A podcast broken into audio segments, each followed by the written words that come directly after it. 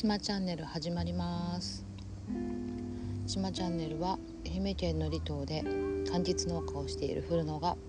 美味しいものを食べたり話したり日々のこととかみかん栽培のことも話していこうかなと思っていますが今のところ美味しいものチャンネルになってるチャンネルです。え本日の朝フルは和歌山県のカラフルドロップスさんのカラフルドロップス農場さんかなのバレンシアオレンジです。柑橘同じ柑橘を育てている者同士仲良くしてくださってありがとうございます。でバレンシアオレンジなんですけど今が旬のまあその名の通りバレンシアオレンジなんですけど国産バレンシアオレンジなんですけどあの私食べるのが初めてでですねいただいて危機として今食べております。では早速レンシアオレンジっていうのはみかんとは違うんですよね。やっぱりオレンジなの。うん。うんもうみかんとは違うっていうのは食べたらすぐ分かる。歯ごたえとか歯ごたえっていうのかな。食感がサクサクっとしてて。なんかなこう酸っぱさが全然感じないんですよね。これはやっぱり直前まで木に実らせてて完熟中の完熟っていうことなんだと思うんですけどだからといって果汁が少ないとかそんなこと全然なくってめちゃくちゃ果汁たっぷりなんですよ。本当にあの飲むオレンジジュースの味がする、まあ、オレンジとみかんって似てるけど違うものだと思うんですけど近年あの日本のみかんって結構オレンジやオレンジを掛け合わせたものとか入ってきてるから、えーと、例えば清見オレンジっていうのはみかんとオレンジの交配でその清見オレンジにさらにオレンジを掛け合わせた西の香りっていう品種があってさらにその西の香り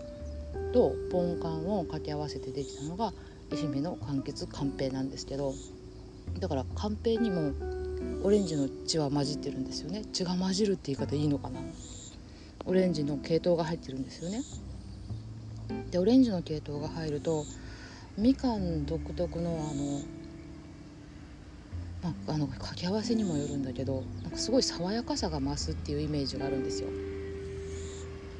まあ、実際食べてもこう感じるものが多いしごめんなさいね今頬張りながら喋ってる。みかんって濃厚なまあ品種にもよるな。極早生なんかは濃厚とは言いづらいけどまあ後になればなるほど12月とか1月とかになればみかんってすごい濃厚で、えーと、果肉もねプリプリプチプチっていうよりは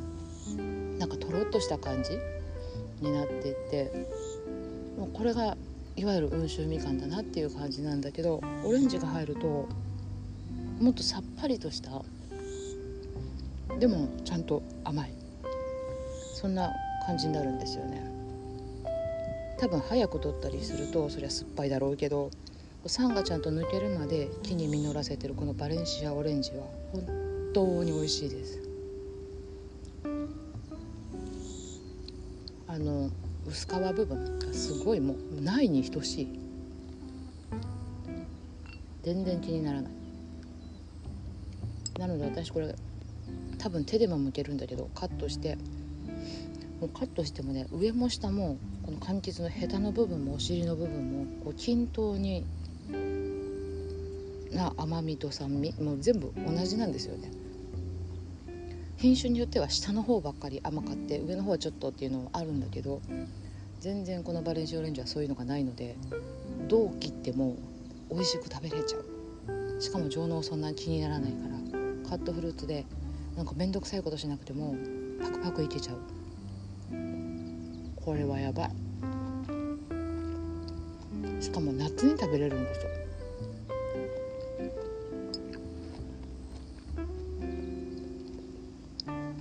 夏って柑橘本当多くはないんで冬に比べたらね。ちょっとこの柑橘の感じが懐かしくなってきたら例えばこれがなかったら私はスーパーで売ってる。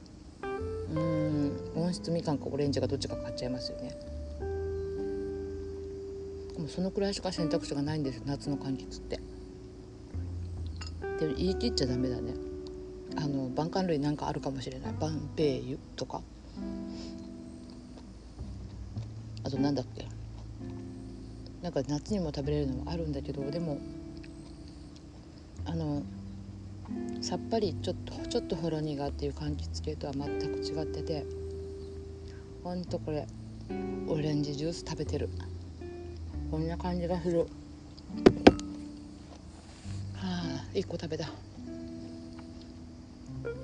ベラベラ喋りながら1個ペロッと食べるぐらいだから喋らなかったら3分ぐらいで食べてると思います。こんな美味しいバレンシアオレンジですね。和歌山県で今栽培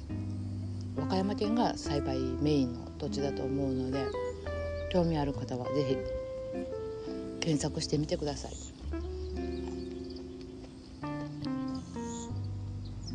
かいただきました。ということで今日は和歌山県のカラフラドロップス農園さんかなの、えー、バレンシアオレンジでした。ではまたね